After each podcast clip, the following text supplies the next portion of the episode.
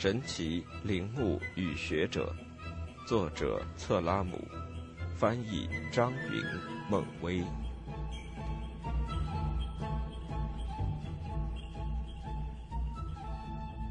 第二章：温克尔曼一门新学科的诞生。一七六四年，安格丽卡·考夫曼在罗马为他的恩师温克尔曼画了一幅肖像。画面中，温克尔曼的面前是一本打开的书，他手中握着鹅毛笔，睿智的前额下是一双深色的大眼睛，鼻梁高耸，看着有几分像波旁家族的鼻子，嘴和下巴的线条柔和而丰满。从面部来看，他更像一位艺术家而不是学者。一七一七年，温克尔曼出生于德国施滕达尔地区的一个鞋匠家庭。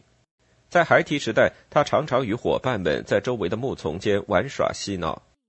他喜欢怂恿伙伴们跟他一起爬出埋在坟冢里的坛坛罐罐。1743年，他成为泽豪森地区学校的校长助理。我作为教师十分尽职，我让那些蓬头垢面的孩子们也有机会学习基础知识。同时，我一面消磨时间，一面渴望了解美的事物。从荷马史诗中找寻一些比喻。一七四八年，他成为德累斯顿附近的比瑙伯爵的图书管理员，毫无遗憾地离开了腓特烈的普鲁士王国。他认为普鲁士是个专制国家，想起来就令人悚然。我比别人更加深切地感受到被奴役的滋味。新地方奠定了他今后人生道路的新方向。他进入了一个由当时重要艺术家形成的圈子。他原打算到埃及去，但是在德累斯顿看到了当时德国收藏最齐全的古代希腊罗马藏品后，便放弃了原有的其他所有计划。他的第一批文稿问世后，立刻在全欧引起反响。他的精神日益独立，在宗教上从不拘泥于教条。为了能够获得去意大利工作的机会，他转而信奉天主教。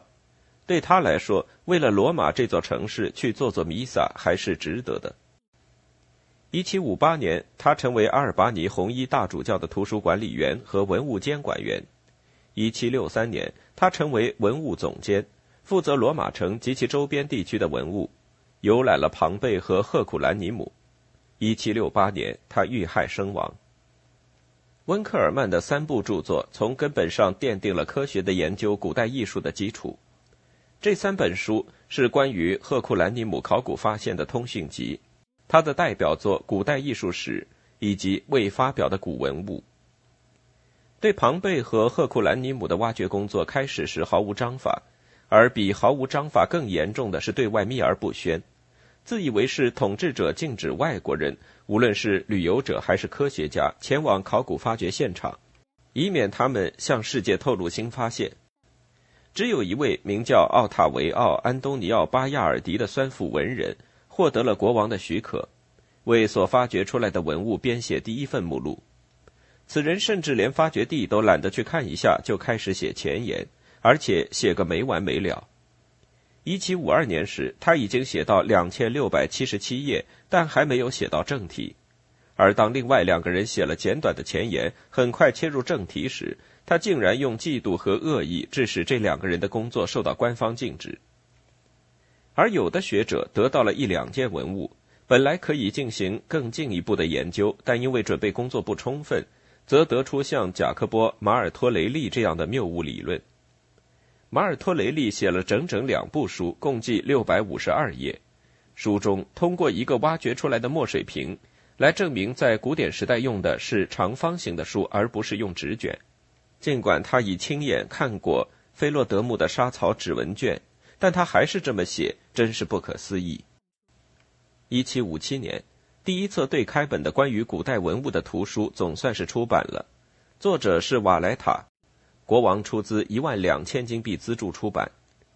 温克尔曼当时备受冷落，就处在这样充满险诈以及酸腐文人恣意卖弄学问的氛围中，他被视为间谍，在经历了无数艰辛之后，总算是得到了参观皇家博物馆的许可。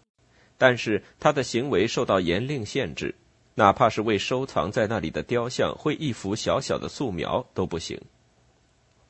温克尔曼正在为这类规定感到沮丧之际，遇到了一位志同道合的朋友。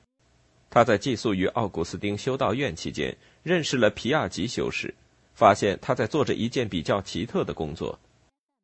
当年发现帕皮里庄园的图书馆时，大家为找到大量古代文字资料感到高兴，可是拿在手中准备仔细端详时，他们却化作了炭末。为了挽救这些沙草纸文卷，人们做着种种努力，但是全都徒劳无功。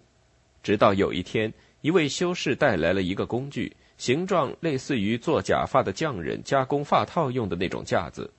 他声称可以用它来摊开纸卷。人们让他放手一试，结果成功了。温克尔曼进入他的小屋时，他从事这项艰苦而细致的工作已经好几年。他虽然在打开纸卷方面很成功。但却不怎么受国王以及阿尔库别雷的待见，因为这些人根本不知道这项工作有多困难。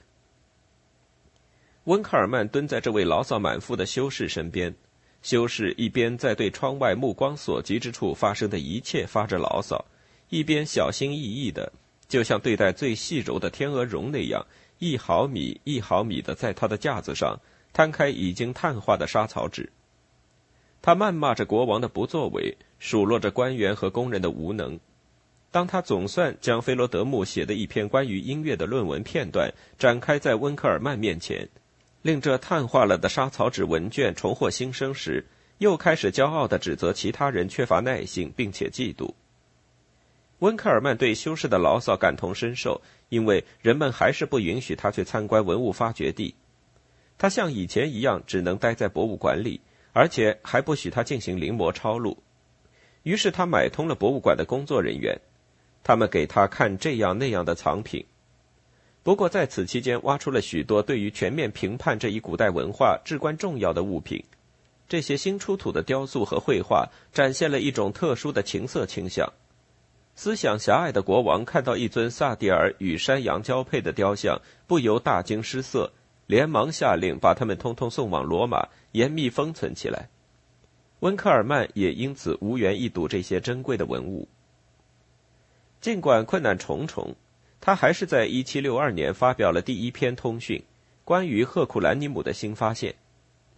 两年以后，他故地重游，再次参观博物馆，又写了一篇通讯。这两篇作品主要包括温克尔曼在修士的小屋里见到的东西。并对当时的状况进行了辛辣的批判，而那不勒斯的王室成员见到第二篇通讯的法文译文时，对温克尔曼这个德国人大为光火，因为已经破例允许他去博物馆参观了，他竟然还这样恩将仇报。温克尔曼的批判当然是有道理的，他的怨气也是有原因的，但所有这些已经无关紧要。这篇通讯最重要的价值在于。第一次向世界清晰的、实事求是的介绍了威苏威火山的考古发掘情况。大概也是在这段时期，温克尔曼真正的代表作《古代艺术史》出版。这本书中，他成功的将当时出土的大批重要文物按照一定的规则进行了整理。他不无自豪的强调，自己在没有先例可循的情况下，描述了古代艺术的发展进程。古人在这方面留下的记载很少。他仅根据这些零散的资料，创建起一套研究体系，以极敏锐的观察力，开启了新的知识领域，并以澎湃激昂的语言，向全世界的有识之士介绍这些认识，致使整个知识界都沉醉于古典理想。这种沉醉奠定了整整一个世纪的古典主义基础。这本书对考古的影响至关重要，它激发了人们去印证美这一愿望。无论它隐匿在什么地方，这本书提供了通过观察古代文物找到理解古代文化的途径和钥匙。它同时点燃了一种希望，那就是通过考古发掘来找到一些迥然不同的、从未见过的古代文化。它们像庞贝古城一样被埋葬在地下，而且同样令人惊叹不已。温克尔曼在1767年发表的未发表的古文物。为新兴的考古学提供了真正的科学研究方法，正是无先例可循，使他成为了先例。温克尔曼在阐述和解释雕刻艺术品时，涉猎了整个希腊神话体系。他善于从蛛丝马迹中进行推断。在他之前，考古工作方法陷入旧语言学研究的窠臼，人们唯历史学家的观点为马首是瞻，而他将考古学从当时的旧工作方法中彻底解放出来。温克尔曼的许多观点并不正确，不少推论也显得操之过急。他对古希腊罗马时期及其艺术的认识有些过于理想化。在希腊世界中，其实不仅生活着那些像神一般的人类。尽管他研究了大量资料，但是对希腊艺术品的认识还是十分有限。他所见到的不过是罗马时代的复制品，一些被亿万次雨水冲刷、被沙粒摩擦的洁白无瑕的物品。但希腊雕塑实际上并非那样结构严谨，在明媚的风景中洁白如玉，熠熠发光。它们是色彩斑斓的。我们即使在今天拥有更多的相关知识，也很难想象这一点。真正的希腊雕塑作品是经过上色处理的。雅典卫城的一尊大理石女神像就被涂上了红、绿、蓝和黄色。而且很多雕像不仅嘴唇鲜红，眼中嵌着闪亮宝石，还在眼皮上装饰长长的睫毛。就是拿今天的眼光来看，也颇为奇异。温克尔曼的贡献在于以一定的规则整理凌乱的材料，将原先的猜测与传说转为真切坚实的知识。此外，他为德国古典主义作家歌德和席勒打开了古代希腊世界的大门。为今后的研究提供了科学的工具。后来的考古学家可以用这些工具，将其他更古老的文化从岁月长河的淹没中整理出来。一七六八年，温克尔曼从家乡返回意大利，在蒂里亚斯特的一家小旅馆过夜时，认识了一位意大利人。他当时完全没有意识到，对方是一个护恶不圈的罪犯。我们现在只能推想。大约此人曾经做过厨师和皮条客，特别善于巧言令色，哄得温克尔曼不仅与他攀谈起来，甚至去他的房间里面吃饭。温克尔曼显然是这家旅馆的贵客，衣着华贵，举止投足之间不似等闲之辈，还不时拿出几枚金币来炫耀。那是玛利亚·特雷西亚接见他时的纪念品。意大利人听到这些，就回去准备好了绳索和尖刀。子辈偏偏姓阿尔坎杰利，这个姓似乎与他那么不搭调。一七六八年六月八日晚上，温克尔曼已经脱去外衣准备就寝，又临时决定再写几条关于印刷的注意事项给出版商。他再次坐到书桌边，凶案就在这时发生。意大利人走进来，用绳索套住温克尔曼的脖子。虽然他殊死反抗，但意大利人还是占了上风。在他身上狠狠捅了六刀。温克尔曼素来身体强健，尽管身受重伤，还是挣扎着下了楼。旅馆里的伙计和女佣们见他浑身是血，面色苍白，竟都吓呆了。等他们反应过来找人抢救时，已经为时过晚。几个小时之后，这位学者便与世长辞。写字台上放着一张纸，上面是他留下的最后的文字：他应。刚写完这两个字，凶手便将这位著名学者、一门新学科的创始人手中的鹅毛笔打掉了。温克尔曼的事业硕果累累，世界各地都有他的门徒。每年的十二月九日，也就是他的生辰，考古学者们都隆重的纪念温克尔曼日。